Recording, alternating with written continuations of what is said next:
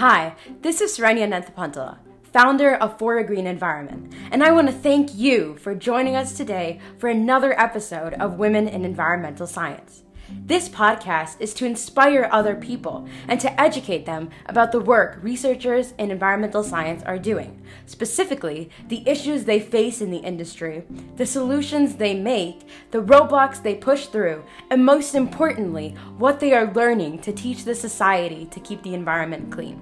Keep listening to hear this episode of Women in Environmental Science. Well, hello. Um, welcome to Women in Environmental Science. I'm Saranya Nanthapantala, and I have Miss Christine Shields with me. So thank you so much for coming, Miss Shields. Um, yeah, so your work on climate science is very interesting. Uh, could you explain to me what you do in your field and your research? Sure, Saranya. This is, and first, let me say that I'm very happy to be here and part of your your um, your whole project. So I am I call myself a climate scientist. I'm actually a um, meteorologist by training. Um, I, uh, I I I studied meteorology in school, and I sort of pivoted to climate science. And what I do now is look at um, the hydrological cycle mm-hmm. uh, of the earth and mostly in different climate states so past climates and future climates and so what i mean by hydrological cycle is like the water cycle so you know clouds build they rain and then and then the water evaporates and then you know it, you've got this cycle of you know where the water goes and where it comes from and how that whole cycle completes um, different you know places around the globe so mm. so i sort of my concentration is water cycle and as I said, I look at things in the past and the future. So past like paleoclimates. Uh, mm-hmm. Uh, so that's climates of the past. So I look at things really far into the past, like millions and millions of years into the past. And then we can sort of use that to inform the future. And then I also look into future states because as we know, we are uh, ha- we are experiencing global warming uh, with the with the increased uh, greenhouse gases that are into the atmosphere, our climate is warming. And so if we can run climate models to project into the future uh, what the earth would look what, what, what the earth will potentially look like if we continue on you know just putting you know mm-hmm. uh, greenhouse gases into the atmosphere. And so then we can we can you know try to figure out well this is what the earth will look like. And so uh, you know this is good this is bad. Well actually we try not to do the value judgments but i mean you can you can infer you know what increase in extreme weather you know may not necessarily be a good thing. Um, mm-hmm. and then we can try to use that information to um, adapt and mitigate what we're doing now. So i hope that so do I, do I need to explain what a climate model is? I probably do. Yeah, if you want to. Um, floor is yours.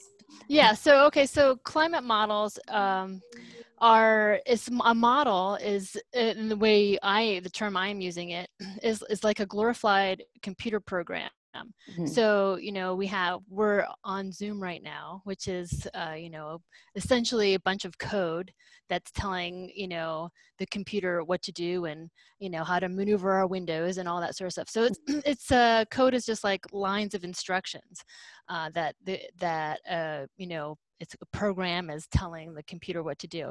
So a model is sort of like a really big computer program where uh, we give it, we calculate all these equations that represent processes that happen on the earth, like how the wind blows and how, you know, temperature changes and, you know, how clouds form, all these things mm-hmm. we can actually quantify uh, by by with equations and so we solve we do our best to solve these equations they're very complicated so we have to make certain assumptions so uh, so they're not perfect uh, you know models mm-hmm. never are perfect but they of are course. a good representation of what we of of you know what we uh, want to represent and so that's sort of what the word model means you know so to, mm-hmm. you're trying to represent something that's happening in the real world so um, so anyway we try so computer a climate model is this glorified really complicated program to try to simulate what is actually happening on the earth and so we can i can take this model and i can run it for past periods and then i mm-hmm. can take it and i can run it for future periods and then we can try to get understanding understanding of how the climate changes over time and what the you know how how the processes and everything changes and try to understand that. So yeah. i think i'll stop it there.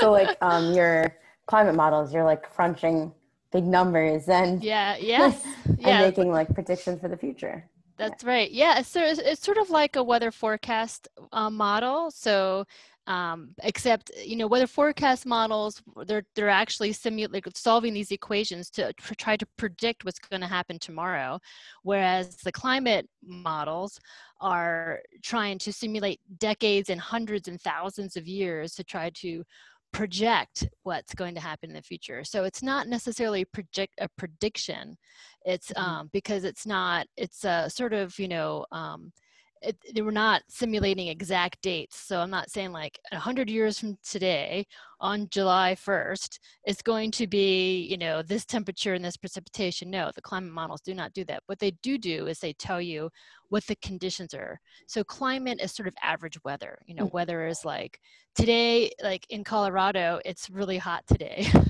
it's like, you know, I think right now it's like 80 something and it's, you know, 10 o'clock in the morning you know, and it's going to be probably like 95 by four o'clock in the afternoon, and it's sunny. So that's the weather.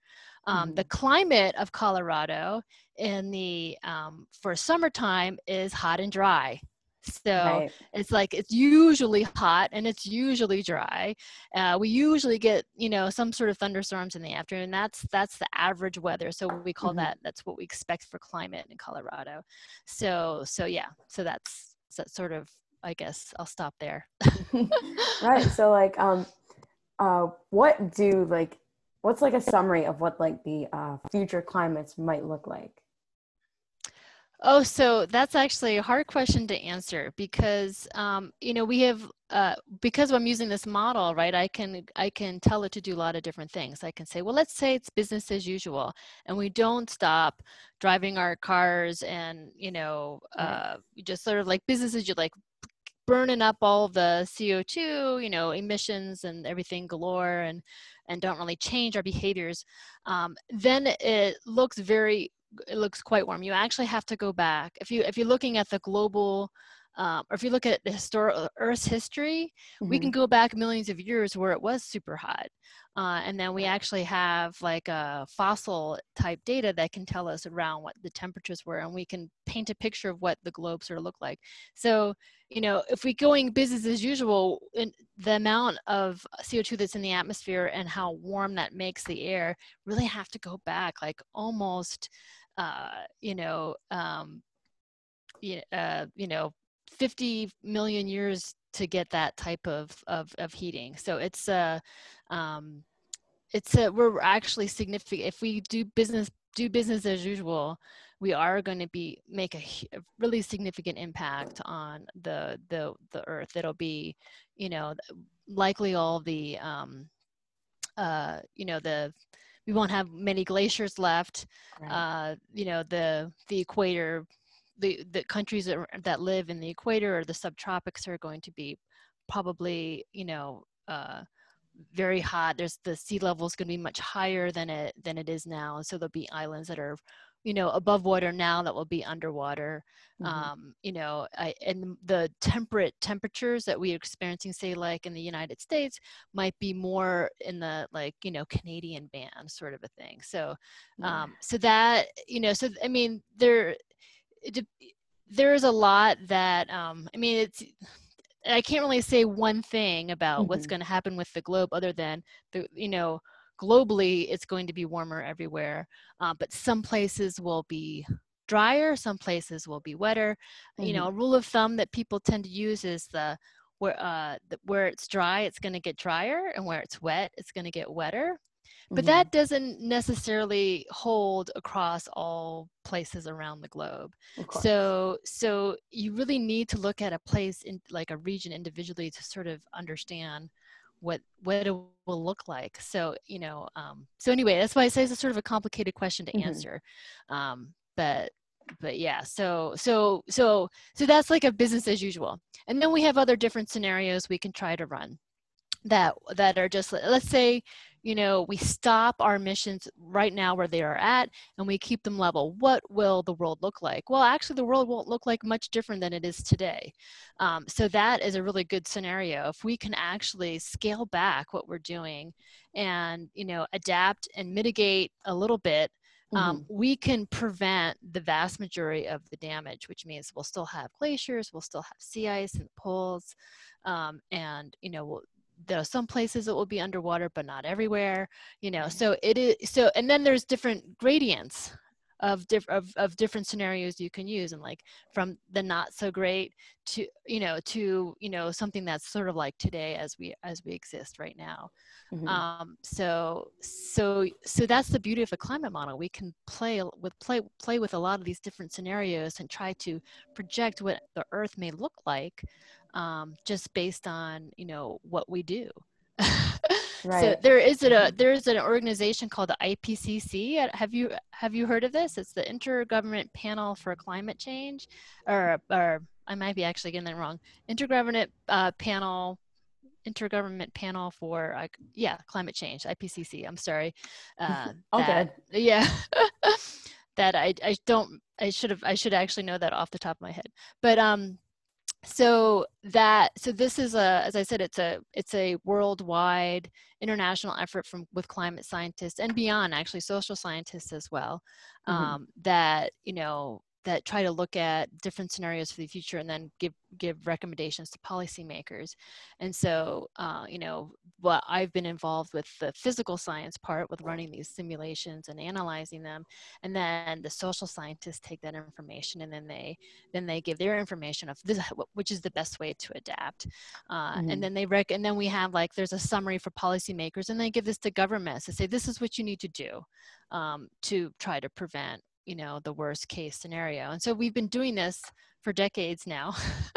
Every four to six years i can't remember now that the the interval. But um but yeah so if you want to you can google ipcc and then you can see what the world is trying to do and the world scientists are trying to do to um, help with the problem. So right yeah so like the moral of the story. Yeah. Let's stop emitting greenhouse gases and we'll be at a more controlled temperature. Yeah. So how do fossils um, tell you about what the temperatures were like? Because that's very interesting. Yeah so um, we call this um, proxy observations. By the word proxy meaning it's not a direct observation but we're taking something and we're we're inferring things from it to give us an estimation of what you know whatever variable you're looking at like temperature precipitation mm-hmm. so um so things like um you know fossil like a uh, leaf you know leaf imprintations in sediments or something or like pollen samples in soils or or things or like a, a good example maybe you would be aware of it like ice cores right so we we take and the antarctica has a very you know um, as a fam- famous, I guess, you know, the ice core uh, at Vostok, where they, you know, drill mm-hmm. into the ice and they extract a bunch of, uh, you know, a core of ice, and then they can analyze the atmosphere and the air bubbles from the ice and tell you what the con- what what what uh, you know what the chemical breakdown was is what how much carbon dioxide was there how much oxygen was there you know and like mm-hmm. and then you can actually look at flavors of carbon to see if the, you know you can tell if, um, you can by its by its uh, structure by its am- uh, atomical structure you can tell if it's uh, was uh, burned with from you know some sort of fossil fuel mm-hmm. like you know like uh, you know oil or gas or whatever or you can tell if it was um, you know uh, emitted uh, you know it was more of a natural thing like you know a, a having to do with plants or something like that. Mm-hmm. So um, so you can you can you can learn a lot by uh, by by analyzing these fossils and then and then you know by by figuring out how much carbon dioxide is there you can figure out what the temperature is um, mm-hmm. so and then other types of proxy things are like you know they're you know crocodile teeth and you know they're finding crocodile teeth in and sediment cores in the poles or something like that. So in order for a crocodile to be living in the pole, well, it's got to be pretty warm, right? So you would infer that the temperature is warmer um, because uh, you saw because you have this type of fossil at this location or this latitude or whatever. Mm-hmm. Now, over time, the, you know, you also have to take into consideration how the Earth's ge- uh, geography has changed over time. If you go back right. millions of years, you actually had what we call Gondwana right? or Pangea, yeah. right? Mm-hmm. It's one big blobby, er, you know, land, and it was water everywhere else. And so, so because the because of plate tectonics, you know, the the uh, the where the topo- where the land is and where the ocean is has changed over time and so um, so you take that into consideration too when you're of course you know looking at what period you're looking at for your fossils to infer temperature or, or how wet it was for something like you know you know for a certain type of plant to have existed you know if you you you, you have an imprint of their of the outline of the of the plant and a rock in order for that type of plant to have existed you you need you know that there had to been you know this type of climatic condition mm-hmm. or something like that. Does that i hope that makes yeah, sense. yeah it does yeah. yeah. I really i got I, I understood that perfectly. Okay good. Yeah. So like is there um i just this question just popped into my head is there like uh, some type of like good coal that is better to use that is more um green i guess and doesn't emit as much um carbon dioxide in the air? Yeah, I don't know the answer to that question. I, you know, um, I know there's, you know, there was, there's been movements afoot for clean coal, and I'm not sure I really understand that. Yeah. Um, so I, I don't know how to answer that question. I don't know anything about that, so right. I'm gonna, I'm not going to answer that. But, but, um, but it is a very good question. Uh, like, what does clean coal actually mean? Mm-hmm. Um, yeah, I'm not sure actually. that's, so that would be that would be a question for someone who who who knows that. So you can save that question for someone else uh, and ask yeah. Right. So um, going back to like the climate models, how is mm-hmm. the past able to tell us what to do in the future? Like it's like that even for like world history too. Like mm-hmm. we have to learn from the past to do better in the future. Right. So yeah. So if we understand like uh how climate worked in the past, we can actually sort of use that as a as a guide to what's going to happen in the future. So, I mean, there's certain things in physics that don't change, like you know, the actual physics of how the, of the greenhouse effect is something mm-hmm. that we've known for over a hundred years. Okay, like 200 yeah. years, right? So, you know, you emit a greenhouse gas such as carbon dioxide into the atmosphere you can do this in the laboratory and then the temperature goes up right i mean just mm-hmm. because mm-hmm. of the way the properties you know it how it emits it, it, absorbs you know the gases and then it, it emits uh, you know uh, heat uh, so um, so it's the greenhouse effect like a greenhouse like you know you grow plants in or whatever mm-hmm. it's it's that, that's sort of the concept so um so so we know these sort of principles right? So so you you know we through fossils and proxy data we can under we sort of have an idea of certain you know what certain you know climates were like in the past right? And then and then we take like a climate model and then we we give it all these inputs of like you know we call them boundary conditions. It means is we're telling the model its constraints. It's like, we need you to run, you know, calculate these equations, and this is what the greenhouse gas were like, and this is what the solar, you know, this is what the sun was doing, mm-hmm. uh, and this is what the orbit around the sun was doing, you know, because there's things called Milankovitch parameters, is a big name, um, that sort of tell you, um, that sort of, uh, that um, describe what the Earth does in its orbit around the sun. So there's a few things like, you know, with the tilt of the sun, I mean, the tilt of the Earth, right? Mm-hmm. So, you know, there's, we're on an axis. The, the Earth isn't only standing point of this way. It's at right. the, the Earth is actually tilted a little bit. Mm-hmm. So how much of that tilt is, you know, along the axis you know and here's the sun over here okay and then here's your axis like if you're when your tilt is further the part the northern hemisphere of the earth is actually going to be closer to the sun so right. it's going to get more heat from the sun mm-hmm. right and then this is going to get less right and so you know this oscillates I actually, you know, like, you know, tens of thousands of years. Okay. So, mm-hmm. you know, every 10, thousand years or so, you know, you have an ice age. it's for you know on the at the at the pole that's further away mm-hmm. from the sun because it's not getting as much heat or something like that. So that's one thing. Like the tilt of the Earth is a big thing. And then there's like, you know, is is the orbit around the sun a circular or is it elliptical? right mm-hmm. and that will you know if it if it if it orbits around in a circle you know it's you know it at all points is going to be sort of equal to the distance to the sun but if it orbits around in an ellipse at the end points it's going to be further away from the sun. Mm-hmm. and so you're going to it's going to be colder when it's further further away and warmer when it's closer. Right. You know and so so things like that and that those types of things will determine if there's an ice age or if there's a not ice age. And there's these long tens of thousands to hundreds of thousands of years processes that that happens okay? Mm-hmm. so um I, I think i'll get around to answering your question.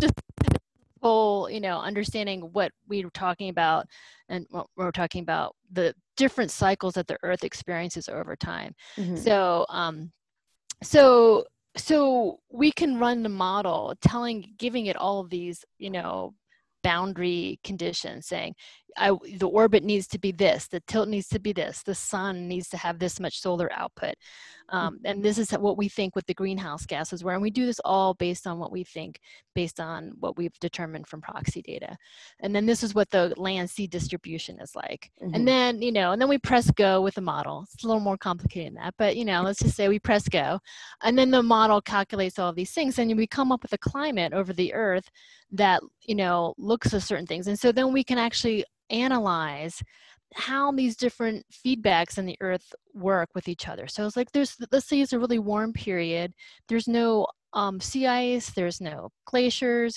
you know the poles are warm everything is warm and then we the jets that you know bring us our weather are shifted a little bit differently in these mm-hmm. periods and so how that wind how the winds are moving things around combine with like the interactions of you know you know uh, how many how many how much cloud do we have? And and what are the what's the circulation of the ocean like? All these things interact with each other. And so and there, we call it dynamics like climate dynamics how mm-hmm. these things interact with each other we can try to understand. And and th- these are basic physical processes. So this is like the physics itself isn't changing it's just the forcing that's changing. Mm-hmm. so we understand the processes of how these things interact we can take that information and we can say, well, in the future, you know, we're not going to have any ice caps. So what does that mean in terms of what's that going to do to the jet stream, right? So we go right. back and we look at, well, what did it do to the jet stream back in this period when it was super warm and there was no ice caps? Well, this happened to the jet stream. And so mm. we can say, well, you know, this is, you know, you know, based on historical information, it seems like, you know, we can physics may you know will will cause this to happen may ha- cause this to happen in the future. So we uh, try to understand what you know these different interactions were in the past and we can apply that to what potentially could happen in the future. Now everything is not a perfect experiment because like the geo the land sea yeah. distribution is different and you know all, all you know and now there's humans on this face of the earth which are a big wild card, right? If there was no humans, I think it would be an easier to under to figure out what exactly will happen in the future because we're the wild card right because you know mm-hmm. we can do many different things we can right. we can keep it going or we can pull it back or we can geoengineer um, you know all these things that we could potentially do to throw another you know thing at the earth to to, to you know yeah. so but anyway does that sort of make sense as how yeah. we apply the the past to the future okay yeah so like okay like um i i get like how um the ice caps are actually very important to things like um like the global conveyor belt too so like um could you explain just like how um, this like climate engine, let's say, is yeah. like important um, to the the climate. Yeah yeah just hold on a second i realized i didn't plug in my computer so i'm going to do so i don't die on you all right okay so um so the global conveyor belt yes this is a good question so this is ocean circulation so in the climate world we actually call this something we call it the thermohaline circulation and thermo meaning temperature haline meaning salt and then circulation. So this is a circular. This is how the currents in the ocean move, based on temperature and based on salt. And mm-hmm. so and so it's just like the currents, you know, and the jet streams in the atmosphere. You know, the ocean is a fluid, just like the atmosphere is a fluid. There, except you know, the time scale is a little bit different. Atmosphere fluid, you know, goes pretty fast, and the ocean mm-hmm. is a much slower. Um, but they're both fluids, and so when you have when you have colder temperatures in the air and in the water, it's denser, so it sinks. Mm-hmm. Right. Uh, so the added thing in the in the ocean is the salt. So if you have uh, saltier um, conditions, that actually increases the density because you're adding mass mm-hmm. uh, with the salt, and then it uh, then it sinks as well. So cold and salty will cause the wa- the, the circulation to the water to go down. Mm-hmm. Warm and fresh, fresh water will cause it to rise. Um, so, so different parts around the world will have cold and salty water and right. different parts around the world have warm and fresh water and so it's so it's these positions that basically drive this this thermohaline circulation or the conveyor belt and what it does is it actually it serves to actually transport heat from like the you know different parts of mostly like the equator area right it, will mm-hmm. t- transport that heat poleward right to try to redistribute the heat you know the the jets in the atmosphere do this do the same thing right? The mm-hmm. earth wants want you know like the the jet stream that we have in the in the atmosphere in the mid latitudes right? It's all so we look at a weather map it's all curvy right? Mm-hmm. all that is doing is it's just trying to even out the temperature. It's trying to redistribute the heat. It's taking the heat that's in the equator and it wants to throw it in the poleward and the and the cold air is you know you know moving down towards the equator. So i mean that's the purpose of that is to redistribute the the heat. Um, and so it, in the atmosphere and, and it works the same way with the global conveyor belt as well. So when you um, so the danger with a golden golden uh, golden the uh, global conveyor belt is um, in the past it has slowed down. And it has slowed down when there's been a catastrophic event to uh, cause all of like a, a, bunch of fresh water to to melt. So like you have a polar ice cap, uh, you know, something in the sea ice in the poles or glaciers in the in the over Greenland or something, and there's a catastrophic event and it causes a lot of melt all at once. Mm-hmm. And so then you have all this fresh water sitting on top of the cold water that is cold and salty normally that that that sinks um, so now it's not salty anymore; it's fresh at the right. top, right? And mm-hmm. it doesn't really want to sink. So, it, but it's still cold, so it sinks a little, right? So instead of you know, you know, plummeting down, plummeting, but I mean going quickly, relatively speaking, down. We can measure this. We call it measure the units called sverdrups. Mm-hmm. Um, so for your for the ocean circulation, um, you know, it, it's lot, it's, it, it is much slower. And so it slows down this conveyor belt and that actually can um, cause uh, um, the, the less heat to be uh, distributed into the poles and, and then it might, it, start, it actually starts to cool things down. So you, there was a, there was a movie called, I don't know what it was, but it basically was like some catastrophic event and like you know, we had an ice age instantly or something in North America or whatever. But uh, so this is probably taking this concept to the extreme. There have been uh, events in the past called there are, you know, abrupt climate changes hmm. where, you know, like in the 50 to 100 years or so is abrupt in a geological um, timescales, you you have you've had one of these catastrophic, really intense melt events, and mm-hmm. it did slow down the global conveyor belt, and then uh, and then it you know the the uh, the sea ice and the glaciers crept uh, you know um, southward. So you have uh, so you had like you know more then it actually became cold so it was a negative feedback so you had something that caused things to melt right really quickly and that but the earth actually compensated for it uh, with it the feedbacks that caused it to you know reverse you know its course um, mm-hmm. and so uh, there has been i know there's talk about like well what if this can happen in the future if we have like all of greenland melt at once so this is where climate models have been useful it's like we can show that you really need a lot like a in a very short period of time a, a huge uh, intensity of uh, water to to melt all at once you know uh, to actually cause this sort of thing and it's very very unlikely that yeah. that will happen um, you know just based on a lot of it in the past had to do with the G, the land sea distribution and mm-hmm. like where things sat and so i think uh, just based on today's geography and the fact that the melting it's probably not going to be as qu- as quick as maybe some of these past abrupt events um, it, it's just not going to be able to it's just not going to slow down the conveyor belt right. enough that we would reverse our global warming so um, yeah. but yeah so that's what the models are telling us so mm-hmm. yeah did that did that answer your question? I mm-hmm. hope. Yeah. Sometimes I feel like I go off on a tangent and then I forget where I was coming, where I was going initially. So. No, it, it, your answers are amazing. I love. Okay. You like you like um actually give me a lot of insight so that I can actually understand what you're going to say. Oh, now. good, good, good. Okay. So, um, how did you get interested in like doing like climate science or um, uh, you said you uh, learned meteorology at school, yeah. right? So like, yeah. how did you get interested in doing that? Oh, so okay, so as a kid, I was total weather weenie. We call her. This is like a little affectionate term that those of us who are really into the weather call, call each other weather weenie. I don't know if if that's the, still the term. You know, maybe not now, but back when I was your age, yes, we called each other that.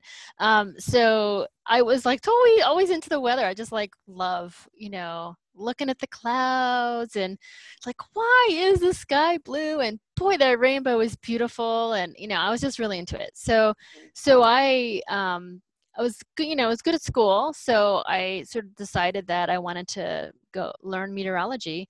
I took in high school i actually took a class at a local um, uh, community college on the weather and actually it was weather and geology class both combined together and it was really interesting and it totally got me interested and so i applied to um, schools that had a good meteorology program and so so i my original intent was to become a forecaster and so that's actually what i did i was a when i i went to penn state mm-hmm. and i um, got my undergraduate degree in meteorology there. I, I was on the campus weather service. I worked for AccuWeather for a short time.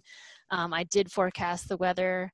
And then, um, and then I decided that forecasting the weather made it like, it made it too, uh, it was, it was like the, the day-to-day stuff was, was very um, intense and I stopped really enjoying big weather events.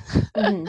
like yeah. if it was like a big snowstorm, I was like, because I knew my work would be the workday would be really stressful, and so so I decided I want to study the weather, not predict it. So I went back to grad school and I got my master's uh, in atmospheric science, and then and then I um, came out to Boulder, Colorado, to work at the National Center for Atmospheric Research.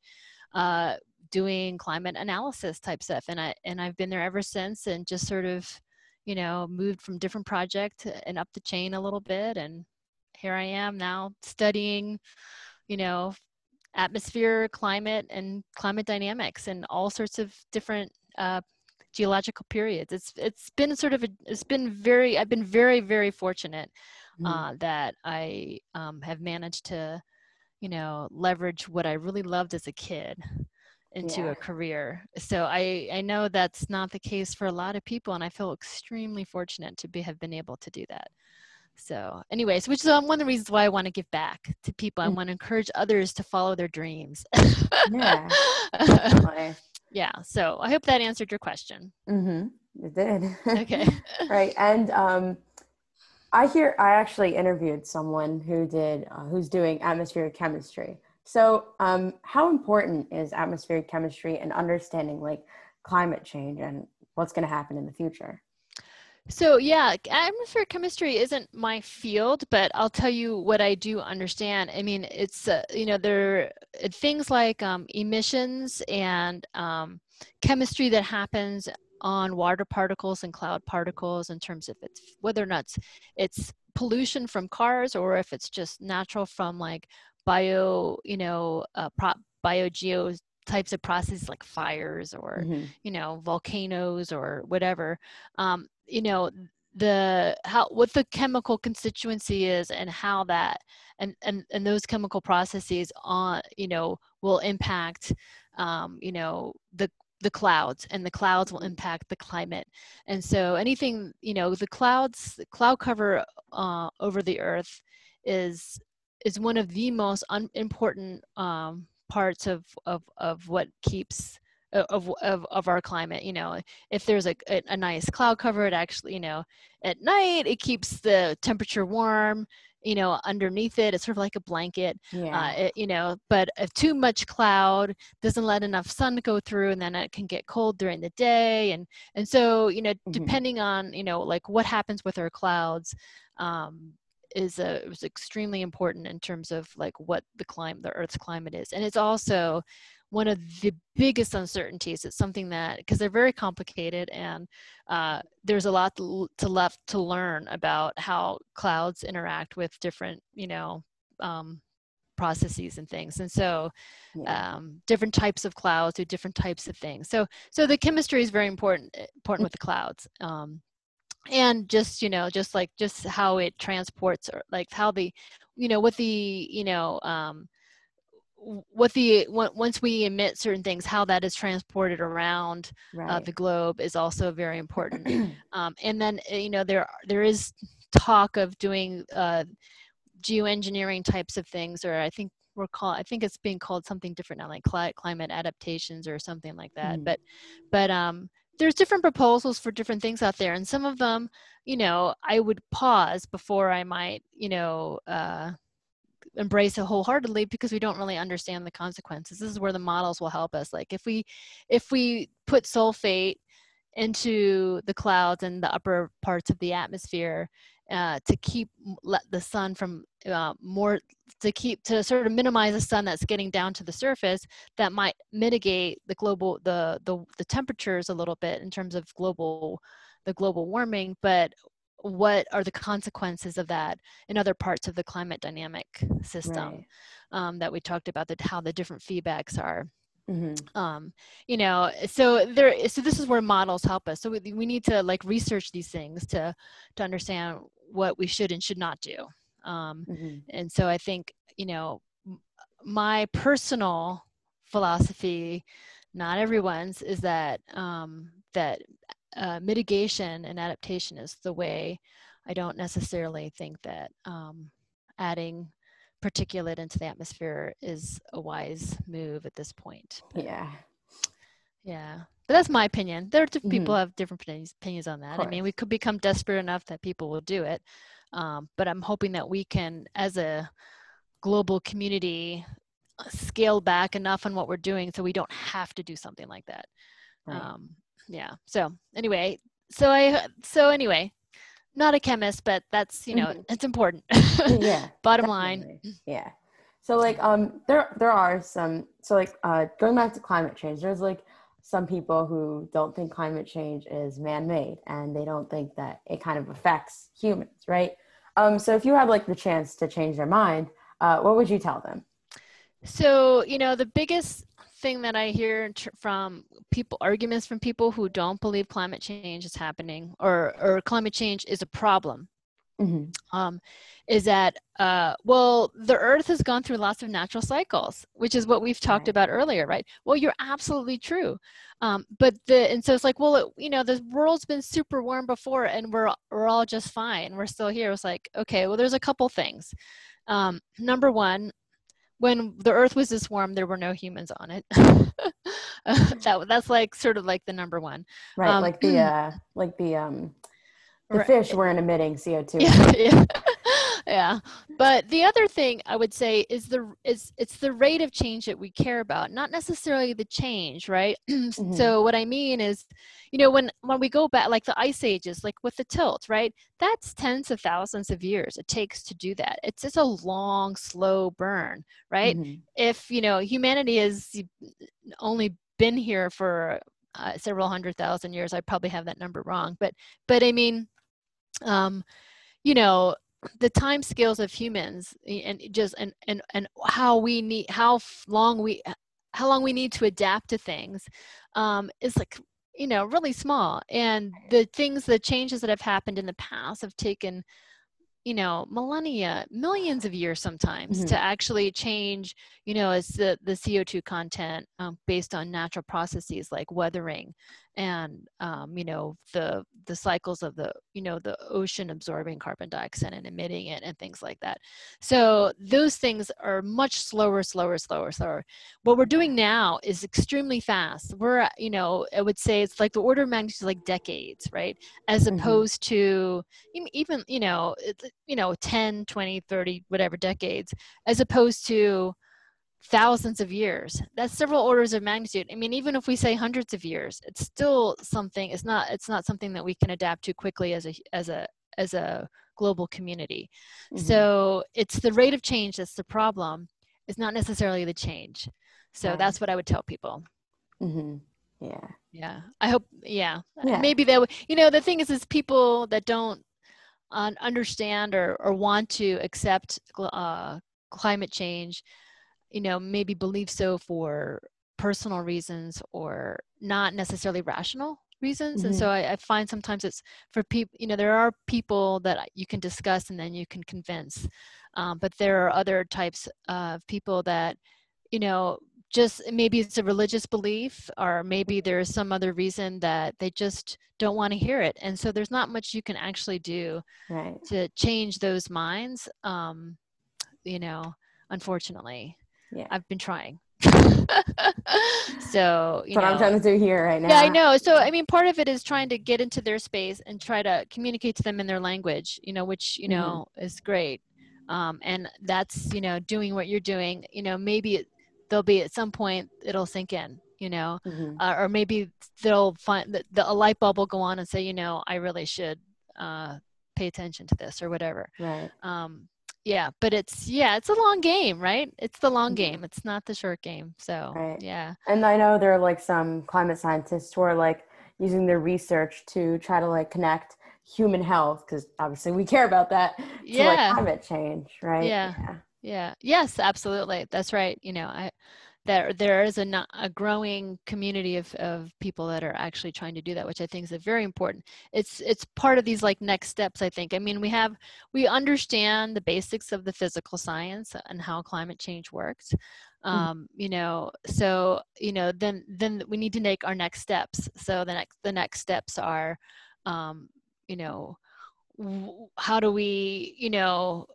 you know how so what's this so how does this affect you know social you know our social communities mm-hmm. and you know our health and what do we need to do it to adapt and and then we need to figure out you know like with for the physical side you know like there are definitely unanswered questions like you know what really are the role of clouds and aerosols right. you know so yeah. and and how those interact and uh, different types of clouds and things like that anyway yeah yeah so like um I read that you did research on like um, how uh, about on like the climatic situation of um, the latest Permian or like the mass extinction. Yeah, the mass extinction. Right. Yeah.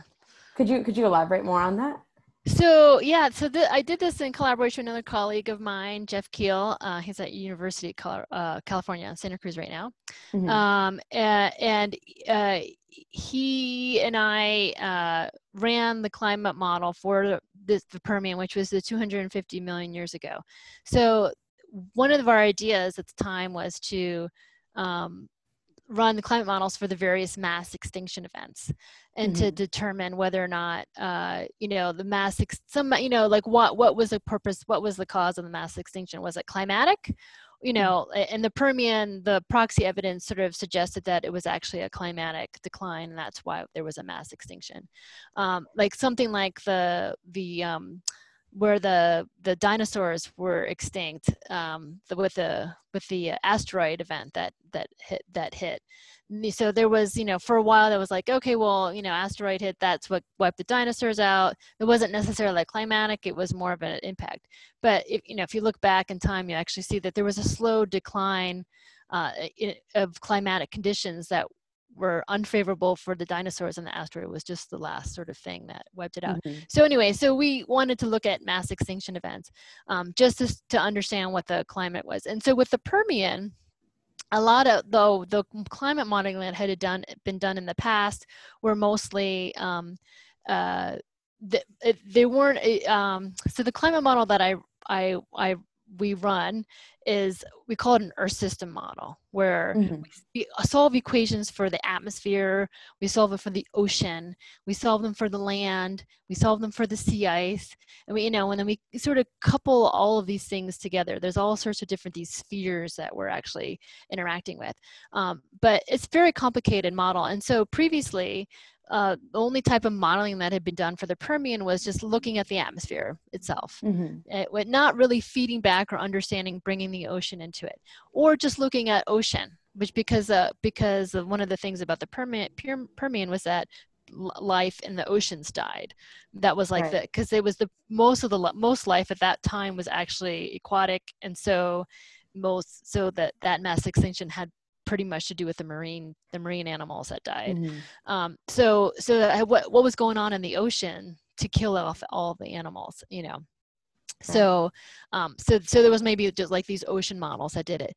There wasn't, uh, there weren't any models that actually use these fully, these sophisticated, fully coupled, multiple feedback types of, you know, models where you had the atmosphere, ocean, land, ice all coupled together and talking to each other. So, mm. so we had actually. Uh, showed that um, that there was you, that the climatic conditions were definitely um, such that it, the oceans you know certain parts of the oceans went we call anoxic which means there's like lack of oxygen mm-hmm. and so the and that was you know part of the one of the reasons why the all the animals could you know not really make it uh, in the oceans and that um uh, uh, yeah so in, in the in the circulations of the ocean like slowed down just because of uh, the climatic conditions everything was sort of uh, um, the it was pretty much too warm and not enough oxygen. So that's not a good combination. Yeah. So um, yeah, and so I think um, and and previously the model the models that have been run on the Permian compared to what the proximity data was saying didn't really jive. And and our our study actually was one of the first to show that this the was sort of like verify what the proxy evidence was showing and and it showed also the importance of coupling what i call coupling is like having these different you know mm. uh, different you know atmosphere talk to ocean talk to the back to the atmosphere and talk to the ice and land and blah blah blah blah right. all these things feedback we call that coupling to have these like fully coupled climate or system models um, the value of them is really important even for something that was 250 million years ago right. i mean the value of that coupled model i think was had been shown for modern and for future but it hadn't really been shown for past and so mm-hmm. um, so that i th- that was sort of i think the important part of that study um, it's just sort of like um, it's not that you know we were we we show that some new thing was happening in the Permian that no one really understood before. We was just saying the models can uh, or if you do if you show these things, the models can agree with the with the proxy uh, evidence, and it it just it highlighted the value of using that type of a tool.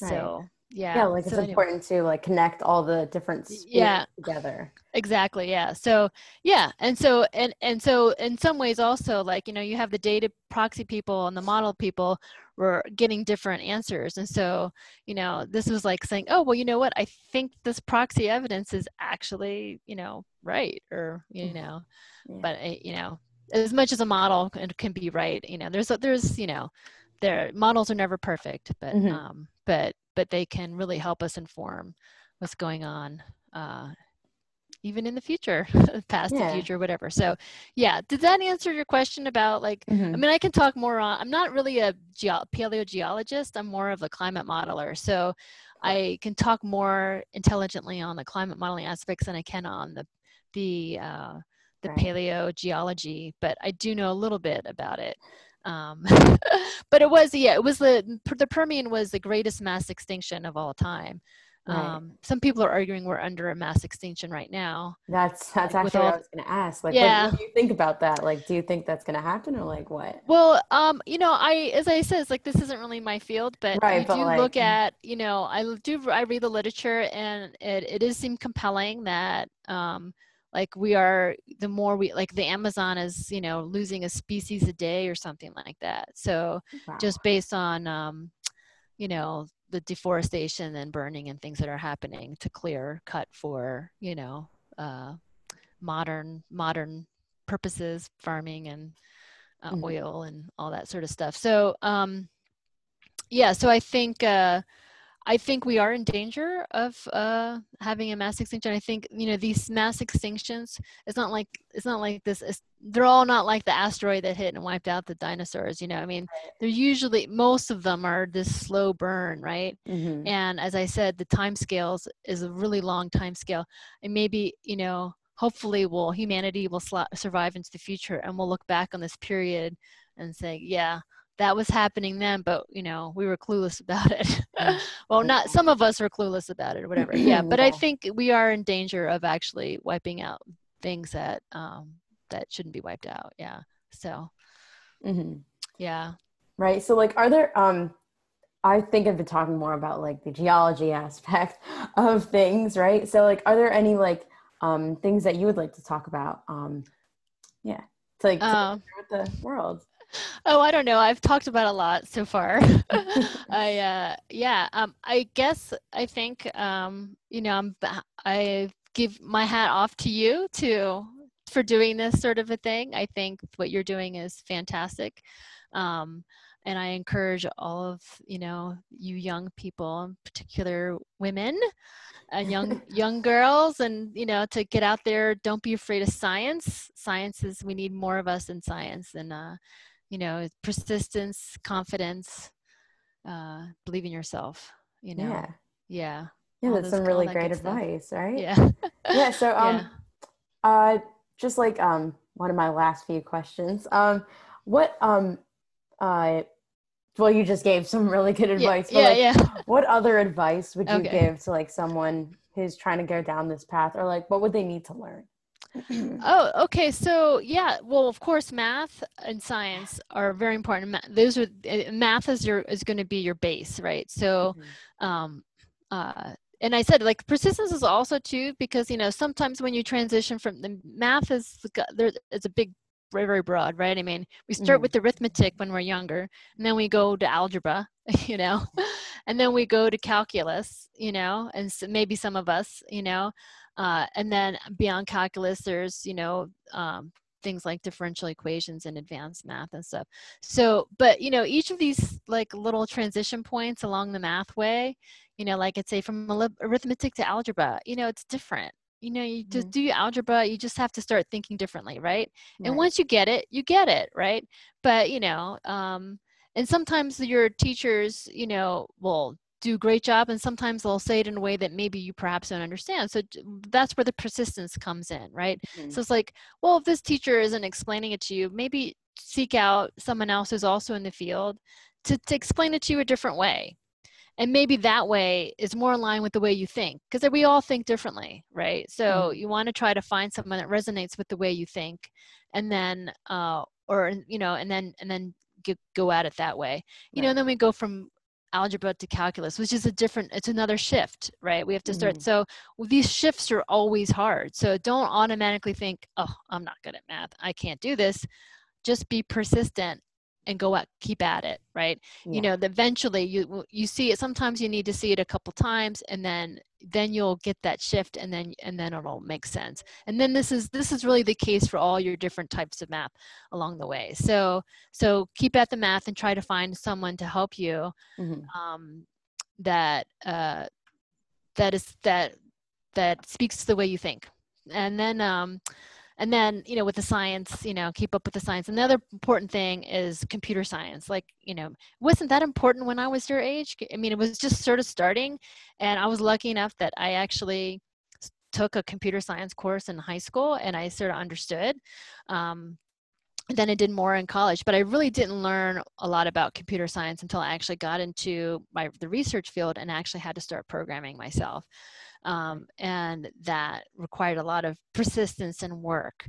Um, so persistence and work are a good thing, you know. So that's why I'm just my theme: persistence and hard work.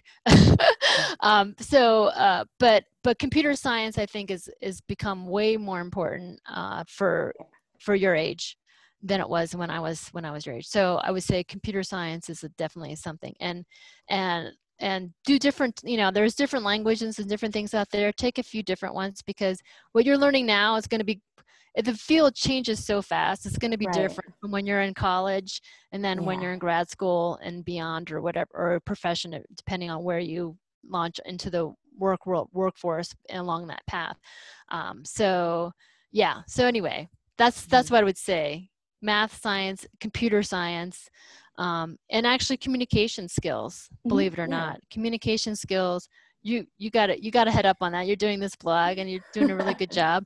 Um, but you know when i was your age i was very very shy. I would never in a million years have done this. So i think it's awesome. But um but yeah so actually communication and learning how to speak to people is also uh, something that should be in your toolbox. Yeah.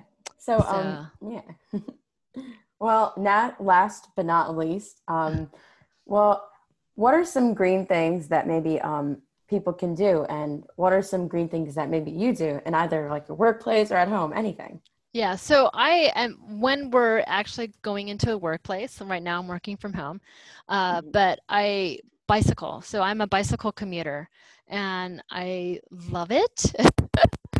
you know, I, cause I live in Boulder, Colorado. It's very easy to bike here. So Philadelphia might be a little bit harder. Yeah. Um, but you know, so of course, you know, whatever whatever works with your environment. But I bicycle commute. Um, I have a car that has uh, low that that gets good fuel economy. My husband has an electric car, mm-hmm. uh, and so we try to minimize our driving, um, and then uh, minimize also. Um, things that require airplane travel too. Airplane travel is actually one of the biggest things. Yeah. Um, so like, you know, in some ways, you know, having everyone starting to work virtually, like all these meetings that we usually would have to fly to, we are now uh, doing all virtually. Mm-hmm. Not that I advocate for all virtual world because I think you know human contact is actually yeah. a very important thing. Exactly. But I do think that we've shown that we can actually take some of the meetings that we do do. Um, uh, that you know that unnecessarily don't need to travel and then you know make those virtual or local uh, and then uh, you know only travel when we when we need to um, so because air travel is sort of a big one. I mean, it is a bummer because I love to travel myself, but it is a big it is a big cost in terms of emissions. Mm-hmm. Um, the other thing is being a locavore is what I call it, right? So um, I got this term from uh, the author Barbara Kingsolver. She mm-hmm. wrote a book called Animal Animal Vegetable Min- Mineral or something like that. Um, no, it's uh, Animal Vegetable Miracle. I think that's what she her book is. Anyway, I'll look into it. it. Yeah, so uh, she it's just basically it's she talks about a year in her life where she basically grew or raised all of her all of her food, her and her family. Mm-hmm. Um, you know, and so and the value of um, uh, trying to eat produce um, that is grown locally and try you know try not to buy things that have a big carbon footprint like right. so if you want you know something that is made in new zealand maybe you don't need that maybe you can find that same thing that's made in new zealand you know made near where locally closer or whatever. So you know so try to become a locavore so try to you know consume things uh you know or you know like food or you know just re- regular you know commercial products or whatever that mm-hmm. it's closer to home than further away. And that actually is also going to be a, I think a huge a th- huge huge thing that you could do. So anyway that's those are some things so I really like that term, locavore. I locavore, I know it's a good one. I didn't make yeah. it up. I cannot claim it. It's not mine. right, but it's it's it's still great. It's a good term, yeah, mm-hmm. yeah. So like during this pandemic, I think we've actually had like a peek into what um a greener world would look like, right? Like without that much flying and like driving, yeah. we can still get work done. But like yeah. you said, human interaction interaction is yeah. important. Yeah. Yeah. Well, um, just as a reminder, we've been speaking to Miss Christine Shields, and uh, I just want to thank you so much for joining me here to talk about climate change um, and like past events and just everything like that. Yeah and I've really appreciated it. So yeah, sure. And I'm grateful well, that. Oh yeah. You're quite welcome, and um, I look forward to the final product. I'm, I'm grateful that um, scientists like you are willing to bring more awareness to um, these issues and what we can do about it. Well, the, the you know, you guys are the future, so mm-hmm. you know, I, I just want to try to help facilitate the next generation that's going to be, you know, shape the planet. So, all right. Well, thank you. If you enjoyed this thrilling episode, be sure to subscribe to be notified when a new episode is posted. Don't forget to share women in environmental science with your friends and family so they can learn more about the problems that are being solved in the science industry. I hope you enjoyed this episode and learned about the work researchers are doing in this field. This is Saranya Nanthapantala signing off. Thank you for listening, and I'll see you next time.